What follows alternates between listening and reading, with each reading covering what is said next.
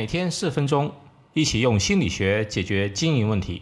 这里是门店经营心理术，我是包爱李大叔。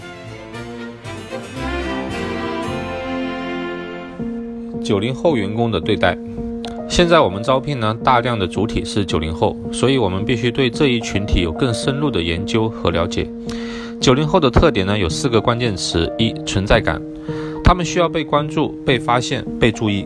不能让他们默默无闻的存在，你需要去宣传他们，展现他们，挑逗他们，发现他们细节上的亮点。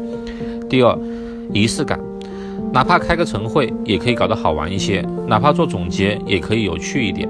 他们达了标，你做一面小旗子，买杯星巴克给他们也是一种仪式。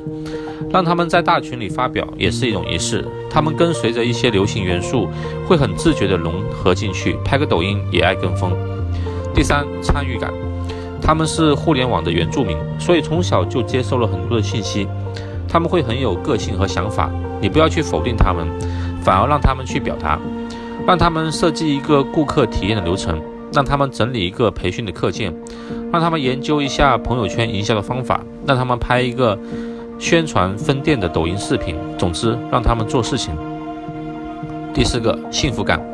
他们不缺钱，不缺吃，可能一出生就好几套房子，对物质没有七零后、八零后那么渴望。他们更在乎幸福感。什么是幸福呢？幸福就是在爱和关心的氛围下做自己热爱的事情。所以，团队氛围的营造很重要，给他们规划好清晰的职业分方向也是很重要的。好，今天就到这里。欢迎大家关注门店经营心理术同名微信公众号，那里有文字版。谢谢。